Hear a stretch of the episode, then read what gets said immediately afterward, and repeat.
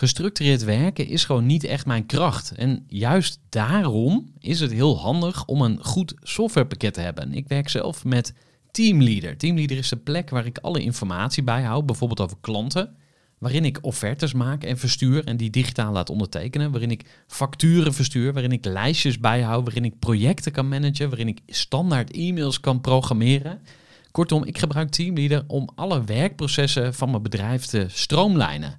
En zeker ook als je met een team werkt, is het heel fijn om over dezelfde informatie te beschikken.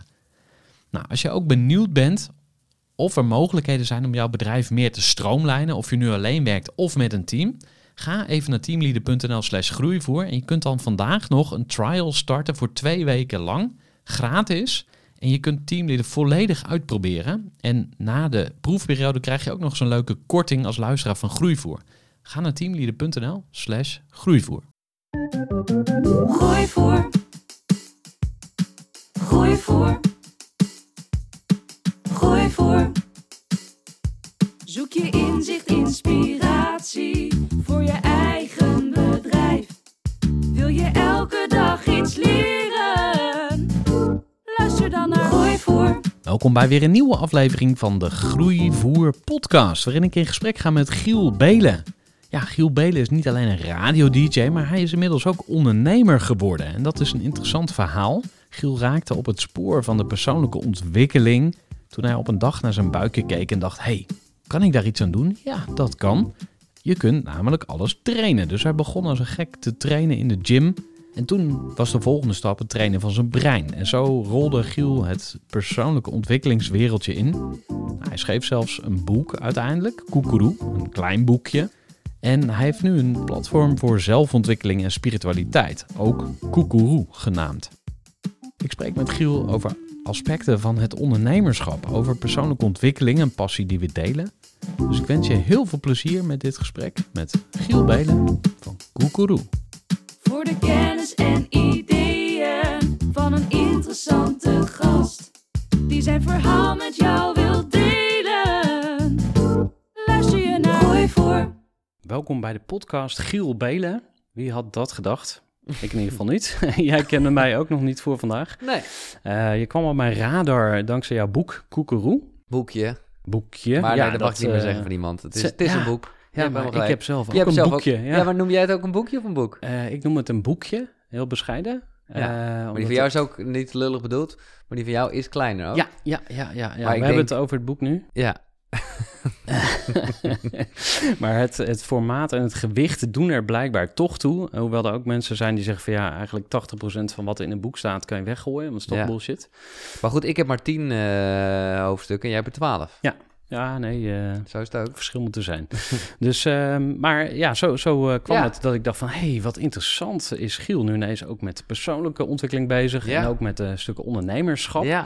Ehm, ja, als mensen meer over jou willen weten, denk ik... ga even op Wikipedia kijken. Je verwijst er zelf ook eh, is naar die, op hoe- eh, Hoe is de LinkedIn. Wikipedia? Oh, Die heb ik al Ja, een tijd even ja. niet gecheckt. Ja, hij is up-to-date. Staat er Die- iets over koekeroe bij? Nog niet, dus eh, dat is een dat actiepuntje. Ja. Dus als je Ja, maar dan team mag eh, ik- meeluistert... Nee, maar dat mag toch niet? Nee, precies, maar je kent misschien mensen... Oh, zo. In ieder geval... eh, nou, als, als er je- iemand luistert die eh, gewoon zich nu geroepen voelt en die gewoon wel editor is bij Wikipedia, Ja, precies. voeg even koekeroe toe aan mijn Wikipedia. Pak, eh, pak de handschoenen op. Ehm, nou ja, je bent een radioman, dat is één manier om jou Ja. eh, te typeren. Maar ik wil eigenlijk eerst even wat- nog een stukje teruggaan in jouw ehm, verleden. Oké, ja. Want eh, wat zeggen je ouders eigenlijk over je? Eh, wat voor jongetje, jochie, Ja. opgroeiende jongen was eh, Giel?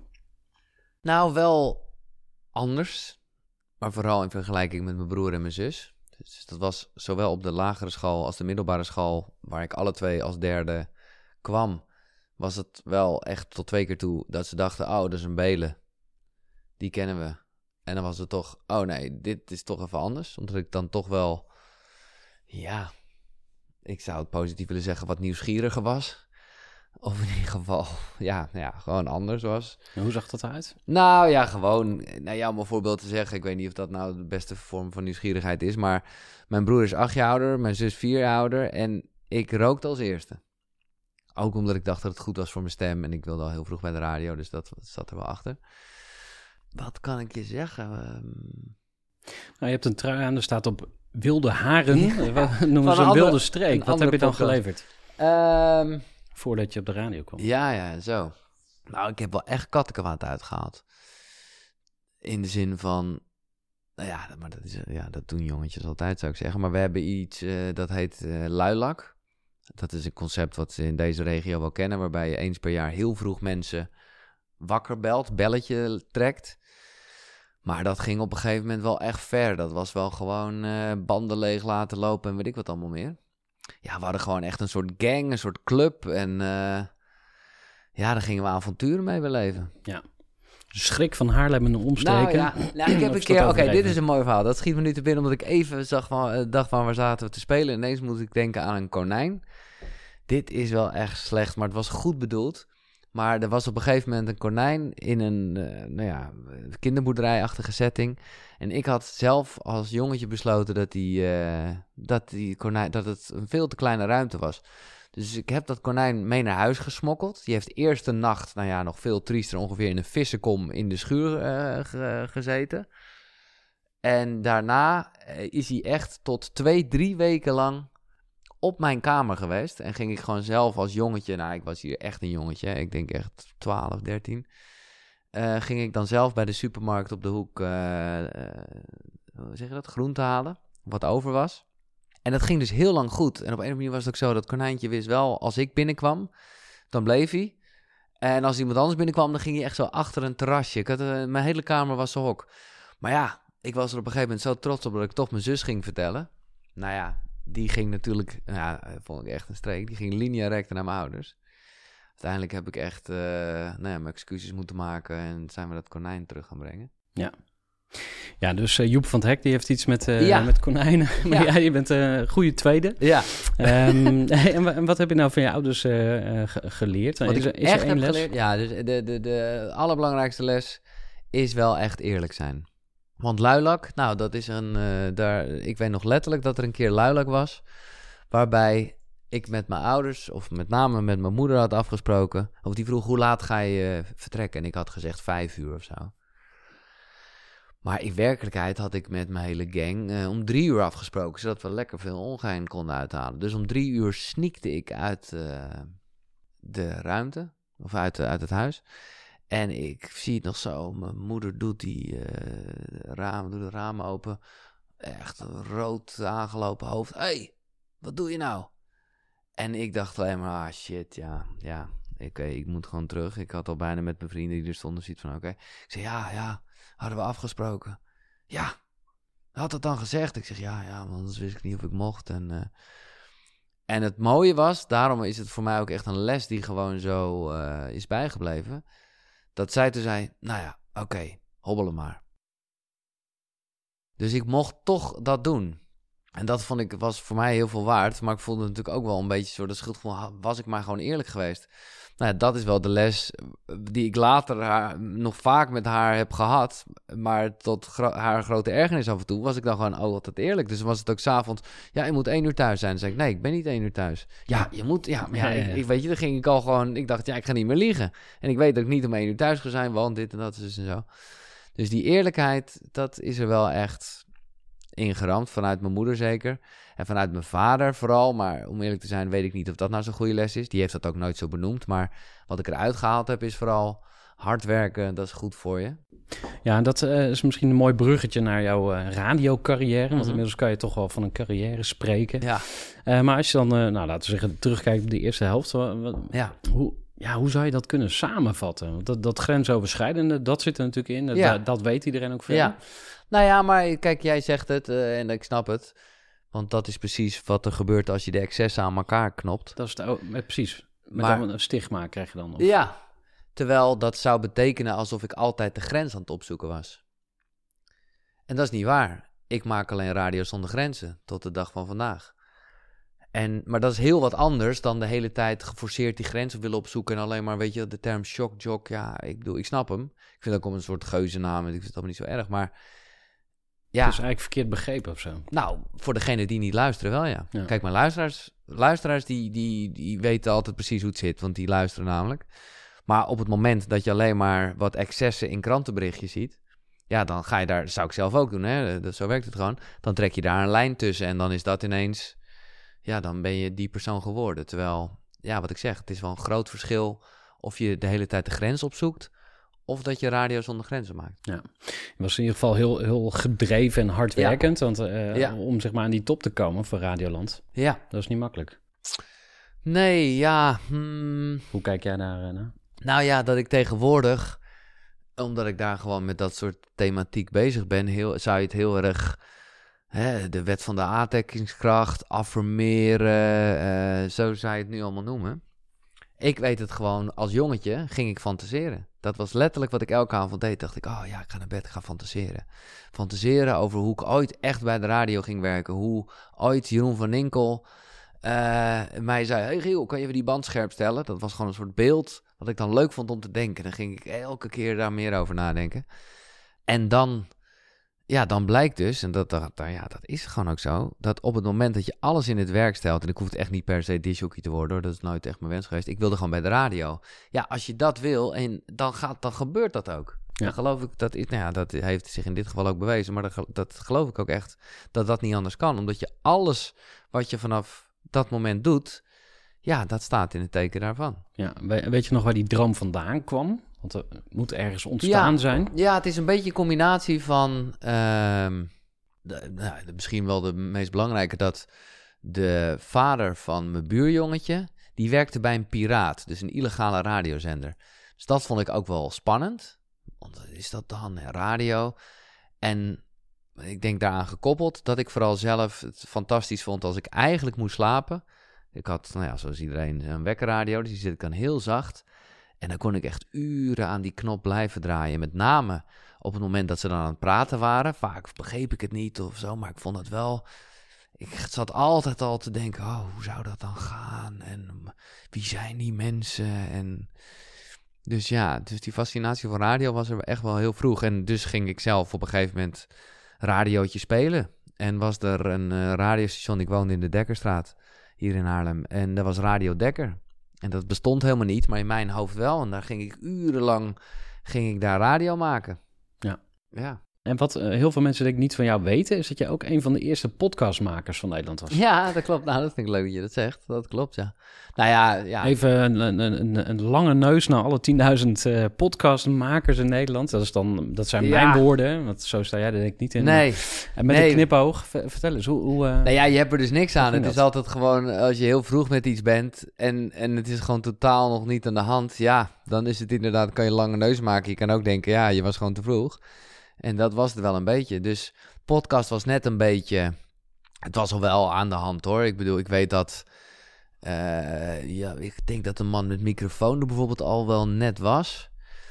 Eh, ik vond het machtig mooi en ik had wel zoiets van, nou, daar moet ik iets mee. Eh, en toen heb ik ja, een programma gemaakt, een gidsprogramma eigenlijk. Alles uit de radiokast heette het. Ik heb er nog een European Podcast Award mee gewonnen. hey, wat vet. Ja, joh. En, maar het was gewoon, op een gegeven moment was het wel op, omdat gewoon had ik alle, in ieder geval alle Nederlandse podcasts wel behandeld. Want dat was gewoon een soort gidsprogramma. Dus dan had ik iemand aan de lijn die kon dan even over zijn podcast vertellen. En ik deed dat.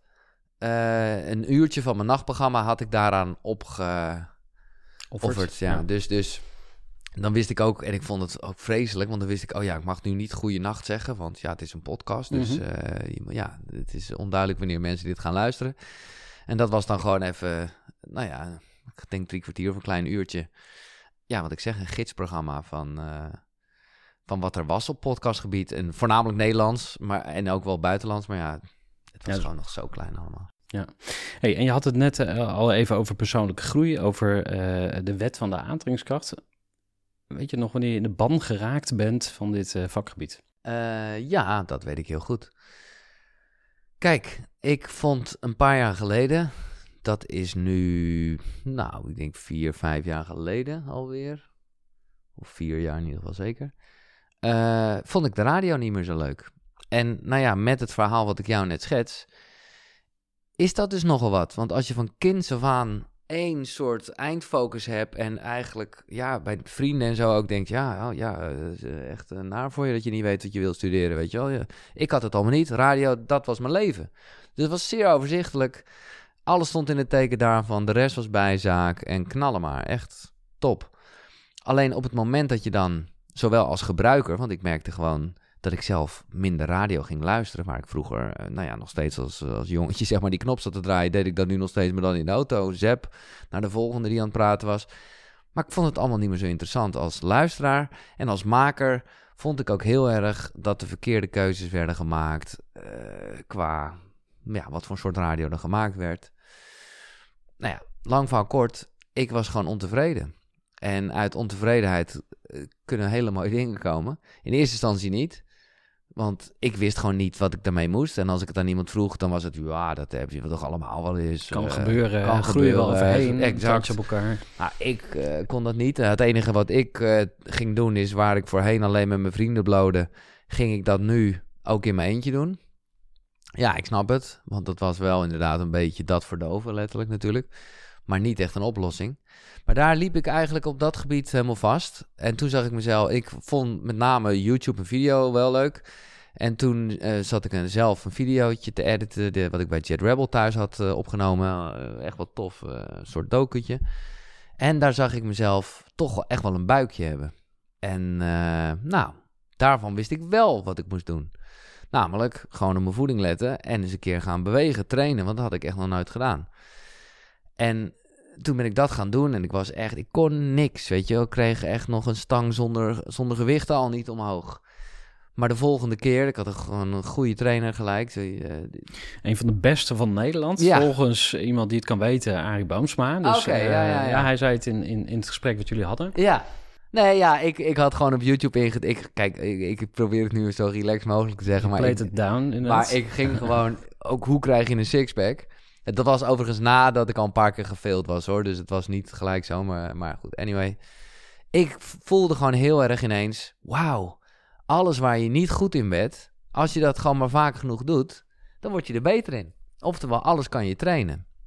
En dat... Ja, dat... Dan, toen, daar werd ik helemaal... Nou ja, ik zit nog steeds in diezelfde trip. Daar word ik gewoon heel leergierig van. En dus ging ik googelen, kan je ook je hersenen trainen? Nou, dat kan. Dus ik wekenlang naar het hersencentrum eh, in Alkmaar gegaan. Elektronen op mijn hoofd, hersenen trainen, neurofeedback. Eh, maar ja, dat is maar het begin. Ik bedoel, en, en vervolgens ging ik boeken lezen, wat ik al jaren niet gedaan had, ongeveer sinds school niet meer. En was dat heel erg, oké, wat kan je allemaal trainen? Je positiviteit kan je trainen, je, je focus kan je trainen, je dankbaarheid kan je trainen. Je, nou ja, dus, dan, dus dat was voor mij eigenlijk de schakelen naar persoonlijke ontwikkeling. Even een korte onderbreking met een belangrijke vraag aan jou. Want wat heb jij geregeld voor het geval je van de ene op de andere dag zou komen uit te vallen? Wat gebeurt er dan met je bedrijf, maar vooral wat gebeurt er met jou persoonlijk en ook in financieel opzicht? Samen met ASR voerde ik drie openhartige gesprekken over tegenslag en veerkracht. En dat deed ik met Saskia, Vincent en Pieter. Ondernemers met een bloeiend bedrijf die van de ene op de andere dag niet meer konden werken. En die verhalen hoor je in aflevering 256, 257 en 258 van deze podcast. Als ondernemer wil je natuurlijk niet uitvallen. En daarom is het belangrijk dat je veerkrachtig bent, want voorkomen is beter dan genezen. En als het dan toch misgaat, is het fijn dat je iets geregeld hebt, zodat je weer snel door kunt met ondernemen. Wil je weten hoe veerkrachtig jij nu bent? Vul dan in twee minuten de veerkrachttest van ASR in. Ga naar asr.nl slash veerkrachttest ondernemers. Ja, en eh, eigenlijk heb je jezelf op die manier ook opnieuw uitgevonden, zou je kunnen zeggen. Ik heb opgeschreven herboren. Ehm, zie je jezelf als een andere Giel of ben je nog steeds dezelfde? Ja, voor mij, kijk, het is eh, iets wat ik wel hoor en, en transformatieachtige woorden. Ja, voor mij is dat gewoon niet zo, omdat voor mij ben ik gewoon dezelfde persoon. En, en zit daar, ja, weet je, natuurlijk eh, verander je als mens en groei. En, en je zou kunnen zeggen, iedereen doet altijd aan persoonlijke ontwikkeling, want dat is namelijk wat er gebeurt als mens op deze planeet. Het is vooral zo dat ik wel door kennis dingen anders ben gaan aanvliegen. Waarbij bijvoorbeeld slaap is voor mij altijd wel een goed voorbeeld. Omdat ik gewoon voorheen, het leven is zo leuk, dus slapen is zonde van je tijd. Dat, zo heb ik echt heel lang geleefd.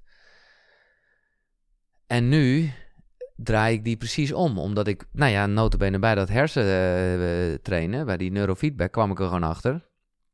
Dat ik daar echt niet zo goed in was. Omdat ik, eh, nou ja, omdat, en dat, was die dame die dat zei, van ja, slaap je wel genoeg? En dacht ik, ja, oké, dan dus ik dacht de volgende keer op een colaatje, moet jij eens opletten. Maar dat werkt dus niet zo. En die keren dat ik dan wel goed geslapen had, of nou eigenlijk vooral de eerste keer dat ik wel goed geslapen had, bam, werkte gelijk. Dus ik dacht, shit, dat had ik zelf niet door. Maar ja, de, de, de feiten liggen niet van zo'n apparaat. Dus toen wist ik ineens, oh ja, slaap is echt belangrijk. En, en nu draai ik hem dus eigenlijk helemaal om. En, en weet ik gewoon van, ik hou zo van het leven. En dus slaap ik eh, genoeg. Omdat ik gewoon weet dat je, ja, en dat is een, beetje een mindfuck, maar zo is het wel. Als je meer slaapt, of als je genoeg slaapt, heb je meer tijd. Dat is interessant, hè? Want in de, in de personal development scene is, zijn de meningen een klein beetje verdeeld over, over het onderwerp slapen. Ik heb ook Nou, met Floris, iedereen die eh, Houtsels- daarover eh, loopt te lullen, Ja, want die heb ik natuurlijk ook weer gehad en ik heb een hele discussies daarover gehad. Miracle Morning, hè? Ja, Dat is, ja, ja. eh, vroeg opstaan. ja, eh, nee, dingen. tuurlijk. Maar dan wel op tijd naar bed dus ook. Aha, ja. Maar En, en, je, en, en er zijn mensen, en ik heb het hier met Tabe, dat is ook wel een leuke voor je podcast, eh, daar uitgebreid over gehad. Omdat hij dan nog een beetje, nou ik zou bijna zeggen van de oude stempel is. En ik heb daar ook altijd in geloof van, ik heb niet zoveel slaap nodig. En allemaal voorbeelden van allemaal hele Ja. belangrijke mensen die aan vier, vijf uur genoeg hadden. Het bestaat gewoon niet. Het is gewoon niet waar. Ik bedoel, er, zijn, er is gewoon 1%, niet eens, het is niet eens 1%. 1% klinkt alsof je het toe zou kunnen horen. Het, er is gewoon echt niet eens 1% die met minder dan 6 uur slaap eh, lekker in de wedstrijd zit. Ja.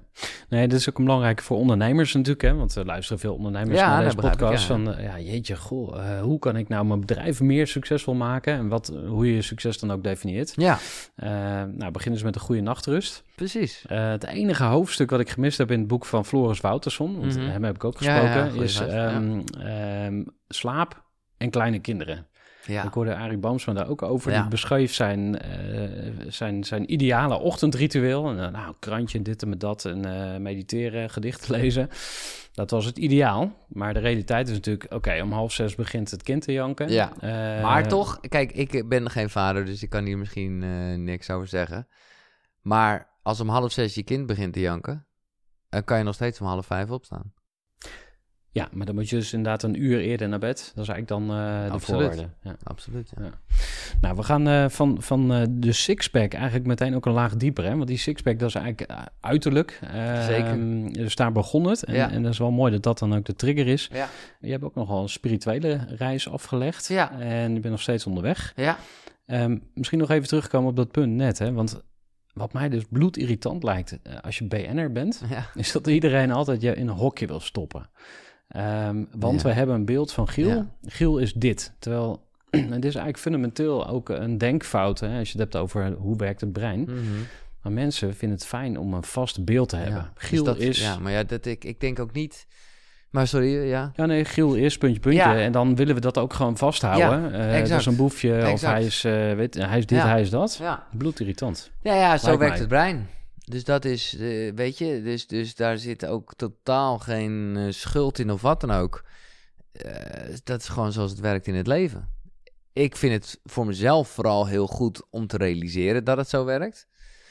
Waardoor, ja, ik daar ook relaxed over kan kijken. Ook als het over mezelf gaat. Ja, natuurlijk zou je willen van, hey, verdiep je eens erin en zo. Maar je moet ook bij jezelf voor het raden gaan hoe, hoe jij dat doet met bepaalde onderwerpen, mensen of, of dingen. Ja, de, eh, ja, het hele brein bestaat gewoon uit shortcuts. En dat gaat gewoon per definitie over vooraannames. En heel erg in hokjes stoppen om snel te kunnen Oor- Oordelen of handelen. ja, gewoon te handelen. Ja, precies. dat is gewoon eh, zoals het werkt. Dus er is een tijd geweest, maar dat was precies die tijd dat ik gewoon eh, niet zo lekker in mijn vel zat. Dat me dat ook raakte, omdat ik daar zelf ook dus een beetje onduidelijk in was van dat ik, dat ik, zelf, dat ik zelf het antwoord ook niet wist. Nu, en eigenlijk ook daarvoor moet ik zeggen, toen ik gewoon als jong guppie begon. Ja, als je zelf weet waarvoor je staat, ja, wat de fuck maakt het dan uit wat iemand anders daarvan vindt? Dat is, ja.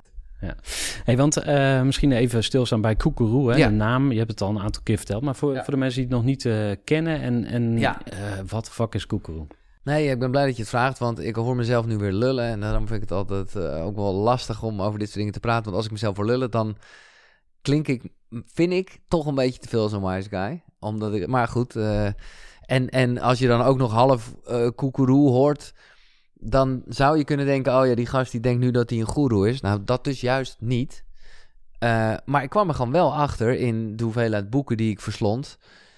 Wat ik heerlijk vond, maar ik dacht ook wel vaak een aantal dingen. Namelijk, oh ja, moet ik echt nou tien lessen dingen en dan ben je succesvol? Want dan ben je gelukkig? Sowieso. Ik wil me niet succesvol en gelukkig worden. Het gaat me gewoon om, dat is ook een soort tagline geworden van Koekeroe. Niet zozeer om beter te worden, of niet zozeer om je beter te voelen, maar om beter te worden in voelen. Dat is waar ik mee bezig ben. En ik voelde gewoon wel, ja, eigenlijk altijd wel, maar zeker hoe meer ik las, ik dacht, ja, maar wacht eens even. In principe is ieder mens wel al goed genoeg. Dus persoonlijke ontwikkeling moet niet zijn van, oh, het gaat echt niet goed met me. Ik ga nu dit boek lezen en dat gaat mij in een verder stadium brengen. Nee, dat boek gaat me iets laten zien wat sowieso wel in me zit. Ofwel, die goeroe, die zit in ons allemaal. We zijn allemaal onze eigen goeroe. Daar zat ik, en dat vond ik gewoon heel belangrijk, dat dat wel de boodschap was. Van je bent al goed genoeg, het zit in je. Nou ja, zo ging ik gewoon een beetje met eh, woorden spelen en, en kwam ik op je inner goeroe en nou ja, toen werd het koekeroe. Ja, maar dat is een, eh, fantasiewoord of eh, Ja. bestaat het echt? Nou, het bestaat dus wel in verschillende talen. Het betekent in een aantal talen betekent het kort, krachtig. Het lijkt echt, ik zweer het je, alsof het elke week op Google Translate een ander woord is. Dat ik echt denk, het is nu al drie, vier keer veranderd. Eh, ja, nee, maar echt. En het betekent ook keuken in bepaalde talen, ben ik achtergekomen. Nou ja, dus... daar, daar wordt ook van alles gebrouwen. ja, dus dat is zo een- is het. ja. Het past altijd. Gooi voor. Groeiclub. Ja, je bent nu ongeveer halverwege het gesprek met Giel Belen. Ik hoop dat je er met veel plezier naar luistert. Mocht je het leuk vinden om jezelf te omringen met mensen die jou verder helpen, die jou sterker maken, die jouw grotere versie van jezelf doen zijn, wil je een keer langskomen bij de Groeiclub? Stuur mij even een berichtje via LinkedIn. Mijn naam is Gerhard Tevelde. Als we nog niet gelinkt zijn, voeg me even toe. Als we al wel gelinkt zijn, stuur me even een berichtje en dan stuur ik jou de toegangslink voor een online kennismaking met de Groeiclub. Hoogste tijd om terug te gaan naar het gesprek met Giel Belen. Luister lekker verder naar Gooi voor. Je had het al even over je, je persoonlijke groei ook als DJ, want toen was je natuurlijk ook al in ontwikkeling. Eh, wie of wie hebben jou in die periode het meest geholpen om te groeien? Mm, nou, kijk, ik deed altijd heel erg Jeroen van Dinkel na. Dat was gewoon mijn voorbeeld. Daar zet ik mijn wekker voor als klein jongetje. En die deed ik na, moet ik eerlijk zeggen. Bij de lokale omroep mm, leerde ik al dat op het moment dat er iets misging, dan viel ik uit de Jeroen van Inkel disjockeyrol. En dan kreeg ik daar van de mensen, ik bedoel, je krijgt daar sowieso niet echt veel reacties, maar van, van de mensen achter de schermen, zo kreeg ik daar altijd de meeste reacties op. Zo, want dat was leuk. En ik dacht, nou, dat was helemaal niet leuk, het ging mis, weet je wel. Je ontdekte jezelf Daar eigenlijk. ontdekte ik van, hey, maar ik snapte het wel. Van, nou, daar ben ik gewoon mezelf. Dus toen ben ik zelf daar echt bij de lokale omroep al mee gaan experimenteren van zoveel mogelijk jezelf zijn. Interessant. En eh, nou, ik durf ook wel te zeggen dat op basis daarvan ik uiteindelijk na mijn derde demo-tapie bij 3FM s'nachts eh voor een proef mocht beginnen, ja. Ja, grappig hè. Want eh, toen ik net begon met de podcast, dan eh, deed ik volgens mij ook Taken Oosterkamp na. Ja, ja. En ehm, eh, hij is een business guru, maar gewoon zijn manier van praten. En op een gegeven moment dan ging ik naar Thijs Lindhout luisteren. Toen dacht Mhm. ik ook van ja, ik moet ook een jingle met, Ja, met ja, veel met muziek liedje. aan het begin. en nu heb ik gewoon, ja, weet je, dit is Gerard. En, ehm, en toch, en dat vind ik altijd het dubbele, zeg maar, aan ego. Hè? Want ik heb Ja. natuurlijk ook wel eens wat, van Jan Geurts geluisterd. Maar aan de ene kant, en ik, ik vergelijk ego eigenlijk met raketvloeistof. Je hebt het Mooi. nodig om uit de atmosfeer te komen. Ja. Maar als je het opdringt, dan is het dodelijk. Dus het is echt dat...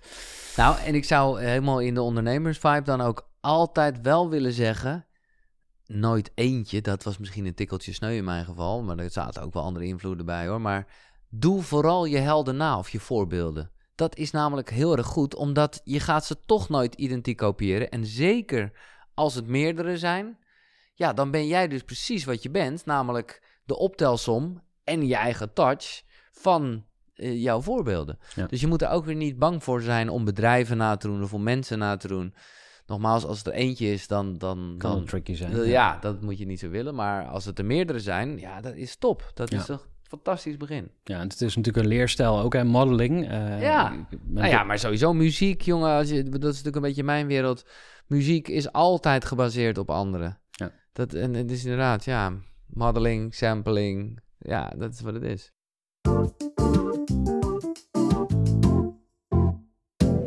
Hoe onderscheid jij eh, bullshit en deep truth, zeg maar, in personal development? Eh, je, je noemde zelf al even hè, die, die tien stappenplannen Ja. van zo moet je gelukkig worden. Ja. Maar je hoeft helemaal niet gelukkig te worden. Nee.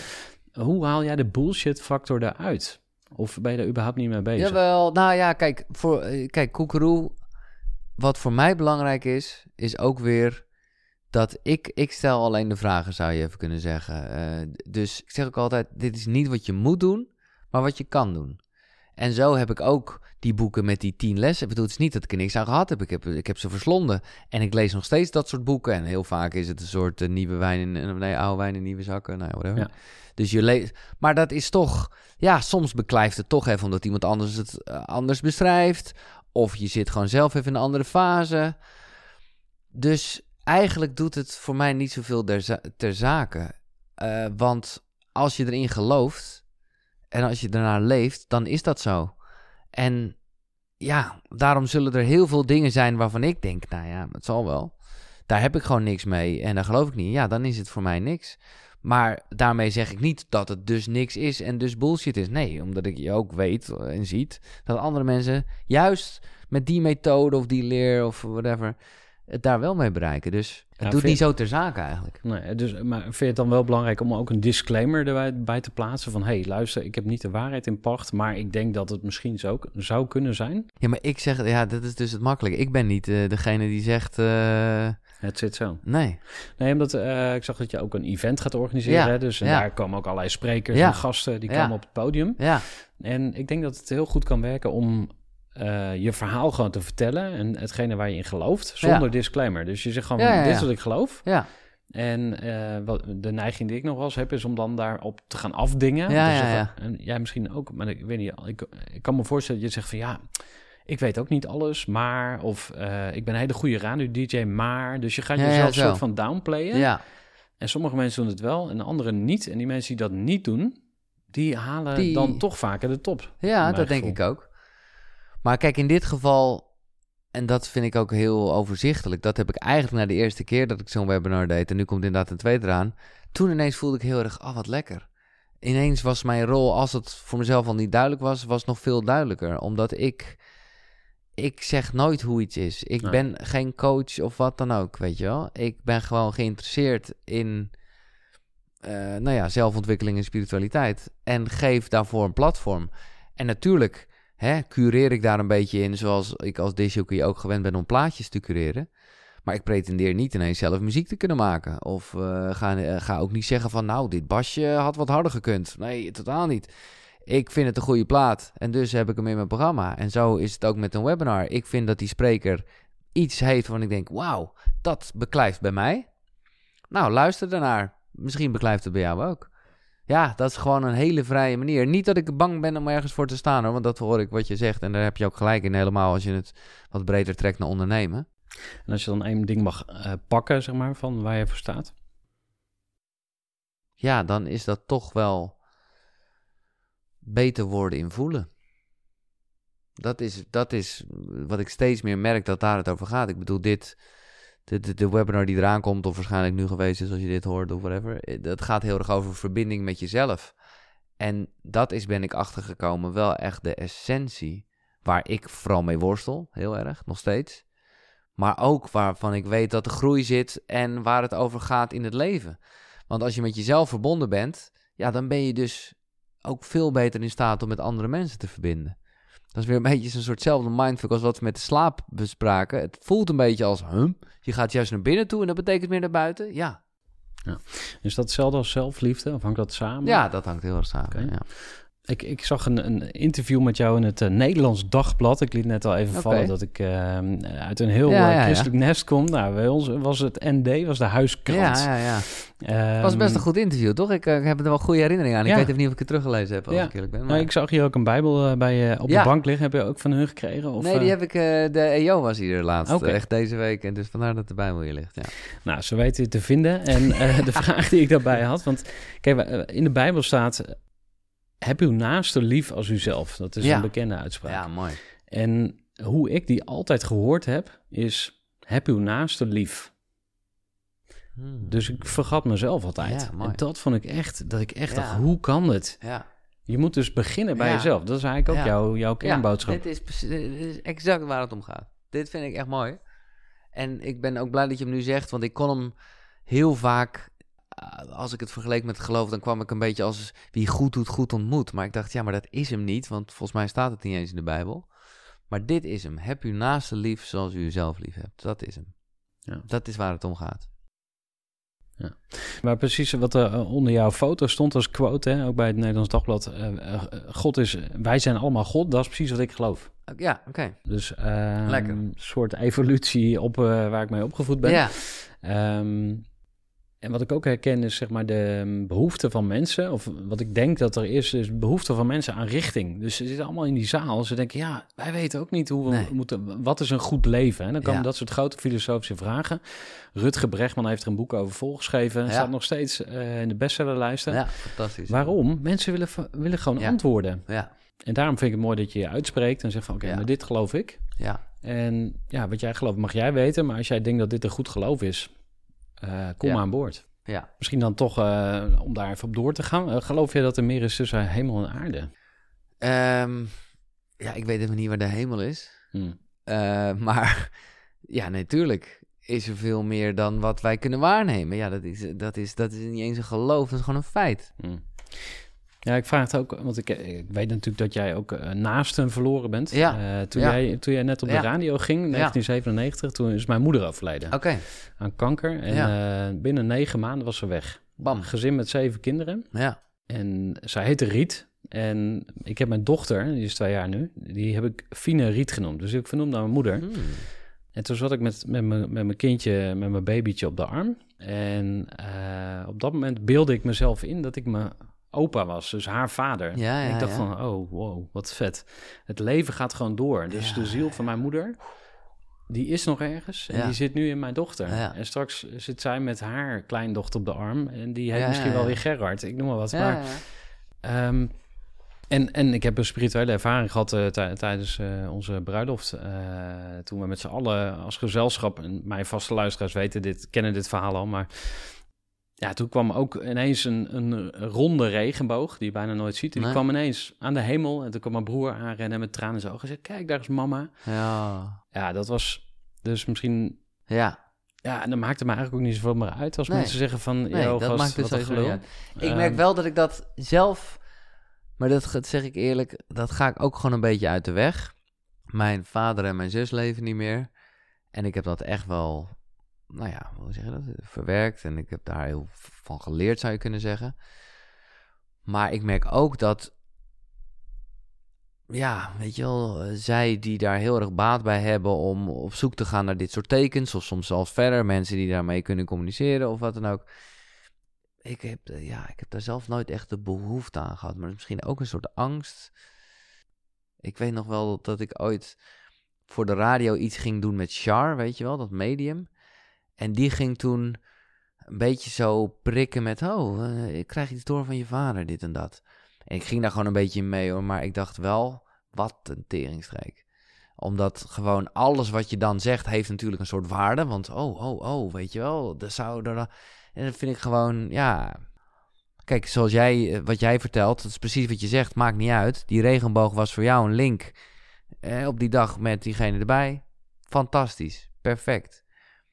Maar om het gewoon echt zo op te zoeken, of, of daar, ja, ik heb daar zelf niet zoveel mee. Nee. Ik moet zeggen, ik ga het ook graag uit de weg. Ja, nee, dat is dus ook Laten we snel verder gaan. Nee, Nee, dat ja. ik niet zeggen, maar, eh, Nee, wel, nee. eh, zeg maar eh, wij hebben dan op 4 november, hè, dat is Ja. ons moment. Dat zijn van die data, die, die laten je nooit meer los. Nee, En dan, dan zijn we met z'n allen bij elkaar. Ik trek het zo slecht. Ja? Dan begin ik zo snel al, dan voel ik de tranen. Of ik, ik ga wel eens naar begrafenissen. Maar waarom, ik, ik, ik, ik wil hier echt even op zoomen. Ja. Want waarom zeg jij, ik trek het zo slecht? Want alles wat je vertelt nu, Ja. klinkt mij als fantastisch, liefdevol, warm in de oren. Ja. Want jullie zijn met z'n allen, jij mist haar, er is een verdriet. Ja. het is toch machtig mooi? Ja. Ik bedoel, dan is diegene er toch nog? Eh, ja. Ik, eh, ja, toch doet het zoveel pijn, zeg maar. Het is, Ja. het is ehm, Maar, dat, is- want, maar omdat, omdat je dan echt de behoefte voelt om dat terug te draaien. Was het maar niet zo. Is dat dan echt een soort gedachte? ehm, Dat kan hoor, dat is helemaal Ja. niet gek. Eigen snap ik dat ook wel. En Nou ja, eh, ik, ik, heb daar wel een theorie over. Ehm, En dat is natuurlijk, dat klinkt heel rationeel, maar Ja, eh, we kunnen er even over doorgaan. ja, ze zeggen dat je plek in het gezin iets doet met, Ja, met, ja. eh, met je leven. hè. Ja. Dus jij was de jongste eh, rebel, without a cause, whatever. Ja. Kan je alle kanten mee op. ja. Ehm, of de Benjamin. Ehm, eh, ik was nummer vijf en mijn zus die zei een keer van... ja, nee, maar toen jij geboren werd, toen, eh, toen, toen waren de, papa en mama wel een beetje klaar met opvoeden. Dus, eh, en er is een theorie die ik heb, of eh, ik weet niet of ik hem zelf bedacht heb... maar in ieder geval dat je als, als je het zoveelste kind bent... moet je extra je best doen om aandacht te krijgen. Ja, ja, ja. En iets soortgelijks ook met de overlijden van mijn moeder. Dat ik denk van, daar, de- dat heeft een soort wond gemaakt of een soort gat geslagen, waardoor ik eh, altijd op zoek ben naar iets om dat gat te vullen, maar dat gaat nooit lukken. Nee. Maar je zoekt, eh, weet ik veel, je gaat heel veel boeken lezen, je Ja. gaat eh, overmatig eh, eten of whatever. Ja, het kan nee, van alles zijn. Je kan het in alles zoeken. Dus dat trauma, Ja. Ik zou gewoon toch hier zitten echt wel gewoon... heb je wel eens Els van Stijn gelezen? familie, De Fontein? Fontein, ja, heb ik gelezen. Ja, ja. Ik zit er net middenin hoor, dus vandaar dat dit even oppupt. En eh, ik heb binnenkort de gast en ik moet gewoon heel erg denken aan wat jij zegt. Omdat het gewoon heel erg gaat over je moeder en de plek en hoe je daar dan onder staat. En dat eh, gewoon dan ook weer, nou ja, letterlijk in flow of in stroom laat zijn. Nou ja, misschien heb ik het gewoon voor mezelf heel makkelijk kunnen vertalen. Maar ik kan dus oprecht, en daar zit ook verdriet bij hoor, maar geen pijn. Want op het moment dat ik bij het minste geringste, en natuurlijk helemaal op, op de, de data dat ze of jarig zou zijn, of hoe zeg je dat, geboren is, of eh, de sterfdag, maar ook gewoon, nou, ik had het toevallig net nog, en ik heb het echt niet altijd als ik een appel zie, maar ik moest er even aan denken, omdat mijn zus, nou ja, ik had gewoon ooit een gedicht gemaakt over mijn zus en appels, nou ja, anyway, dat schiet door mijn hoofd. En daar is van, oh, mijn zus. Maar ja, ik heb dat. Ik, vervolgens word ik, word ik verguld van warmte eigenlijk. Omdat ik gewoon dus denk: ah, mijn zus. En want daarmee is er nog. Kijk, ik bedoel, als jij aan iemand denkt, dan is diegene er nog, toch? Eh, ja, voor mij is er letterlijk eh, helemaal niet zoveel verschil tussen mijn eh, broer en mijn moeder en mijn zus en mijn vader. Ja, het verschil is vooral dat ik met mijn moeder en mijn broer nog dingen meemaak. Hè? Maar als het gaat om de plek in mijn hart. En dat vind ik gewoon een hele. Ja, dit is geen fijne gedachte. Zo is het gewoon ook echt. Als het gaat om hoe ze in mij zitten, is dat, is dat identiek. En als, dus, dus eh, zoals jij het net omschrijft met zo'n herdenkingsdag. Ja, ik werd er al bijna ja, echt een soort positief van. Ik denk, ah ja, mooi. En ook, nogmaals, ook, ik snap ook wel dat het verdrietig is. Maar niet een soort pijn, omdat ik gewoon denk, ja, dan probeer je echt iets uit het verleden te veranderen. Maar goed, sorry, nu ga ik Nee. te veel... eh, Misschien ehm, eens kijken van, want dit is natuurlijk een podcast waar ook ondernemers naar luisteren. ja, En we gaan, het, eh, ehm, precies, we gaan even zaken. Waar, waar ik wel, nou ja, niet per se. Misschien goed is om eh, nog eh, door te gaan op, op Koekeroe. Ja. Want ja, je hebt al uitgelegd wat de naam Ja, inhoudt. Je hebt uitgelegd waar je voor staat. Ja, Ja, over identificatie gesproken. Hè? Dus wat voor woorden plak je jezelf. Maar zie je jezelf ook als ondernemer? Ja, nou ja, dat, dat, daarom vond ik het ook gewoon triggerde mij dat je mij vroeg. Omdat ik gewoon daar voorheen echt verre van zou blijven. En was ik gewoon in het begin een mannetje van de radio en gewoon een beetje in loondienst en prima. En was koekeroe vooral iets, nou ja, en dat is het nog steeds, het delen van mijn persoonlijke ontdekkingsreis. En voelde ik daar echt, eh, had ik belemmerende gedachten, heel beperkend over of daar ook, op welke wijze dan ook geld mee zou worden verdiend of wat. Want dat, ja, het is toch iets moois wat ik de wereld wil geven, waarmee ik eh, mensen wil inspireren.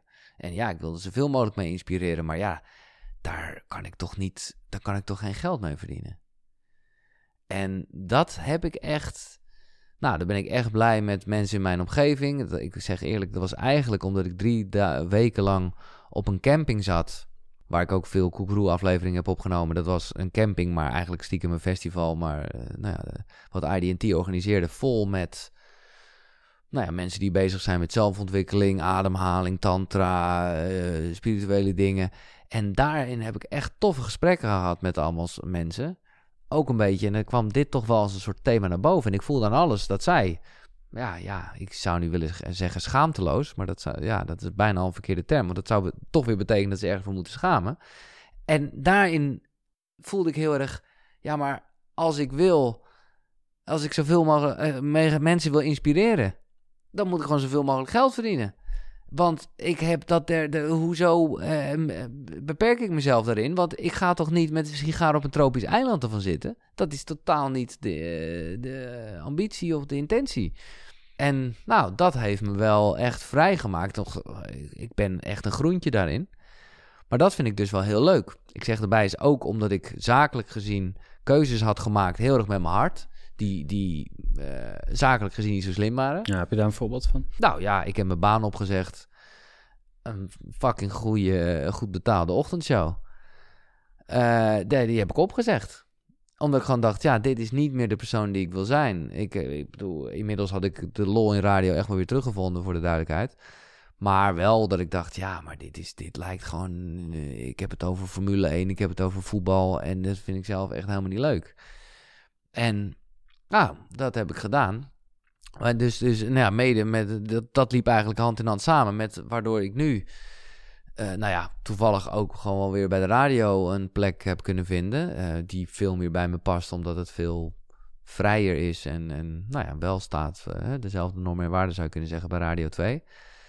Eh, maar ik verdien relatief. Ik bedoel, ik moet er altijd mee oppassen. Want voor je het weet zeg ik dat ik weinig verdien. En dat is, in, ja, dat is, maar dat is natuurlijk allemaal heel relatief. Eh, maar goed, wel dat ik, nou ja, wel dat ik denk van, oké, ik ga ineens een achtste verdienen van eh, wat ik verdiende. Dus dat, en ja, dus eh, het heeft me heel scherp gemaakt. En eh, nou, op een goede manier ben ik daarmee bezig met koekeroe. Dus ook. En, en durf ik mezelf een ondernemer te noemen. Dat was eigenlijk. Ja, ja en wa- wat zijn dan je verdienmodellen? Om dan maar even meteen door te pakken in uh, ik doe ondernemersjargon. alles. Ik doe alles. Hit me. Er zit reclame in mijn podcast. Dus mensen die eh, willen adverteren. Nou, en dan ben ik dan wel weer zo'n moraalgast dat ik denk, ja, het moet wel goed zijn Ja, voor de dat wereld. hoorde ik. Het was allemaal duurzaam en groen. Ja, Vertel. dat wel. Nou, dat vind ik dan wel, ja, dat vind ik dan wel belangrijk. En dat kan ook, en dat, ook dat is commercieel. Want er zijn genoeg eh, bedrijven die dat eh, ook nastreven. Dus dat, dus dat is wel, ja, dus, dus er zit reclame in mijn podcast. Soms maak ik afspraken met een spreker in mijn podcast die een aanbieding heeft. Nou, dat is voor die spreker leuk, want die mag het extra in de etalage zetten. En daarmee maak je dan gewoon de afspraak. Als dat via jou komt, dan krijg je er ook wat voor. En eh, los van mijn podcast organiseer ik... Nou, ik heb van alles geprobeerd, hè. Want ik heb bijvoorbeeld ook iets geprobeerd. Ja, dat zal ik niet zo snel meer doen. Maar dat is heel erg Amerikaans. Een subscription box. Dus dat was een kerstpakket had ik ervan gemaakt. Met ook weer allemaal groene, goede producten. En ik had die producten gratis gekregen. En mensen, ja, die kregen dan heel veel korting. eh, Hè, want het was een ter waarde van, eh, maar je betaalde veel minder. Maar dat vond ik gewoon niet echt bij mezelf passen. Daarnaast, ja, ik ben het ook gewoon zelf allemaal aan het doen met stagiaires en zo. En, en ik dacht gewoon van, ja, ben ik nou echt gewoon een kerstpakkettenbedrijf geworden? Nou, ik ben blij ik het gedaan heb. Je moet gewoon leren en proberen en ook weten wat je niet bent. Maar eh, wat ik vooral wel ben, is, is nou ja, wat ik al eerder zei, eh, een podium geven aan mensen waarvan ik denk dat ze andere mensen kunnen inspireren. Dat doe ik in mijn podcast, maar dat doe ik dus ook eens in de zoveel tijd. Of althans, de tweede keer komt eraan. De eerste keer was heel succesvol. Met een webinar waar mensen gratis eh, dat hele webinar kunnen volgen live. Maar als ze terug willen krijgen, ja, dan moeten ze ervoor betalen. Ja. Nou, dat is, weet ik zelf ook als klant, zal ik maar zeggen. Want ik heb veel van dat soort programma's ook zelf gekocht in mijn hele zelfontwikkelingsreis. ja, dat wil je dan ook. Investeren in jezelf. En uh, nou, dus dat is uh, mijn verdienmodel. Ja. Hey, en uh, zijn er nog dingen waar je echt aan moet werken? Ja, als het gaat oh, om je, je, je, skills als nou, ondernemer? ik zeg het nu en ik, ik bedoel, ik heb het nog nooit zo hardop uitgesproken. En ik, het lijkt net alsof ik er geen enkele grens over voor moet stappen. Nou, om eerlijk te zijn wel. Maar ik... nou, ik, het voelt gewoon toch een beetje, ik denk, jezus...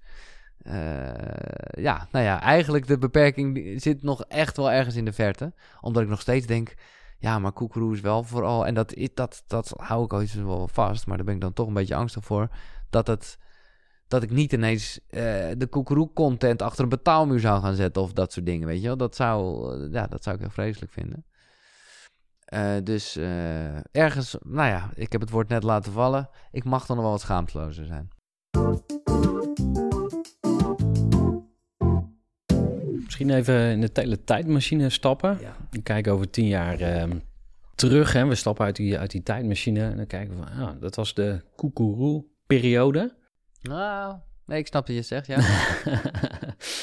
waar, waar kijken we dan op terug? Wat, uh, of ja, waar zijn we dan? Ja, dat zou ik eerder zeggen. Want ik, ik denk oprecht niet dat ik uh, dan... Want als, je, als je het hebt over terugkijken, dan zou dat dus klaar zijn. Dat geloof ik gewoon eigenlijk niet. Ik denk wel dat het allemaal extensies heeft gehad en, en, en veel meer de platformfunctie. Kijk, nu is het vooral een, een podcast, punt.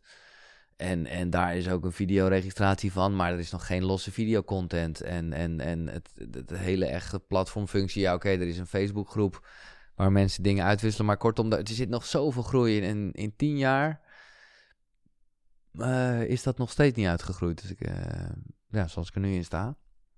Dus misschien, maar dat, ja, daar ga ik mezelf ook niet in houden. Misschien kijken we dan wel terug op een radiocarrière. Maar ja, misschien ook niet. Ja. Vind het nu juist wel leuk om die twee dingen te combineren. En radio is vooral heel erg een baantje geworden, waar het vroeger echt een soort levensmissie was. Is dat wel echt koekeroe geworden. Dus ik hoop vooral dat we terugkijken op. Uh, nou ja, dat ik dan kan zeggen: Oh ja, toen was ik nog wel heel erg uit verbinding met mezelf op bepaalde momenten. Maar was ik er in ieder geval bewust van. En nu ben ik steeds meer in verbinding met mezelf.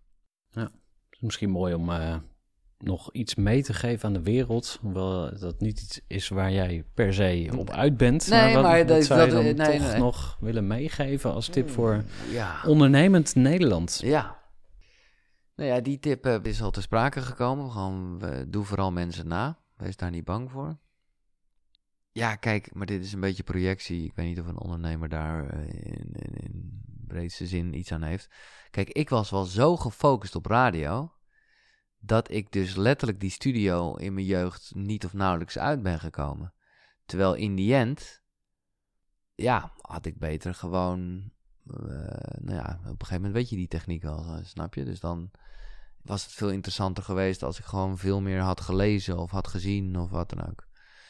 Dus ja, iets algemener is dat vooral eigenlijk gewoon leef. Verras jezelf met eh, een magazine kopen wat je anders nooit zou kopen omdat je totaal de doelgroep niet bent. Rij echt even een keer anders terwijl het gewoon om is. Dat soort dingen. Hè, dus dat is ook een beetje intuïtie en daar meer naar leren luisteren ik denk dat dat voor ondernemers altijd succesvol werkt. Dankjewel, Giel okay. Belen. Ja. ja, tot zover dit mooie gesprek met Giel Belen. Ik hoop dat je ervan genoten hebt. Vond je dit een toffe aflevering? Stuur die dan ook even door aan mensen in je netwerk waarvan je denkt van... hey, die moeten dit horen, die vinden dit waarschijnlijk inspirerend. Als je dit een waardevolle aflevering vond, is het ook erg tof als je even een review achterlaat. En op je iPhone kan dat gewoon in de Embedded app, de podcast app die in je iPhone zit. Heb je een Android toestel? Stuur dan even een mailtje naar info.groeivoer.nl. Dan stuur ik je een link waar je een review van de podcast achter kan laten. En als dank daarvoor krijg je een Groeivoer verrassingspakket. En dat is echt een tof ding met allerlei leuke goodies van Groeivoer. Maak een mooi review voor de Groeivoer podcast en dat pakket komt jouw kant op. Tot zover deze aflevering. Dank voor het luisteren en graag tot een volgende aflevering van de Groeivoer podcast. Groeivoer.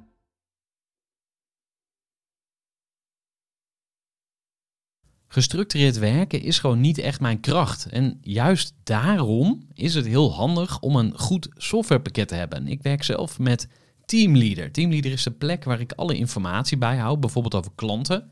Waarin ik offertes maak en verstuur en die digitaal laat ondertekenen. Waarin ik facturen verstuur, waarin ik lijstjes bijhoud, waarin ik projecten kan managen, waarin ik standaard e-mails kan programmeren. Kortom, ik gebruik Teamleader om alle werkprocessen van mijn bedrijf te stroomlijnen. En zeker ook als je met een team werkt, is het heel fijn om over dezelfde informatie te beschikken. Nou, als je ook benieuwd bent of er mogelijkheden zijn om jouw bedrijf meer te stroomlijnen, of je nu alleen werkt of met een team, ga even naar teamleader.nl slash groeivoer en je kunt dan vandaag nog een trial starten voor twee weken lang, gratis. En je kunt Teamleader volledig uitproberen. En na de proefperiode krijg je ook nog zo'n leuke korting als luisteraar van Groeivoer. Ga naar teamleader.nl slash groeivoer.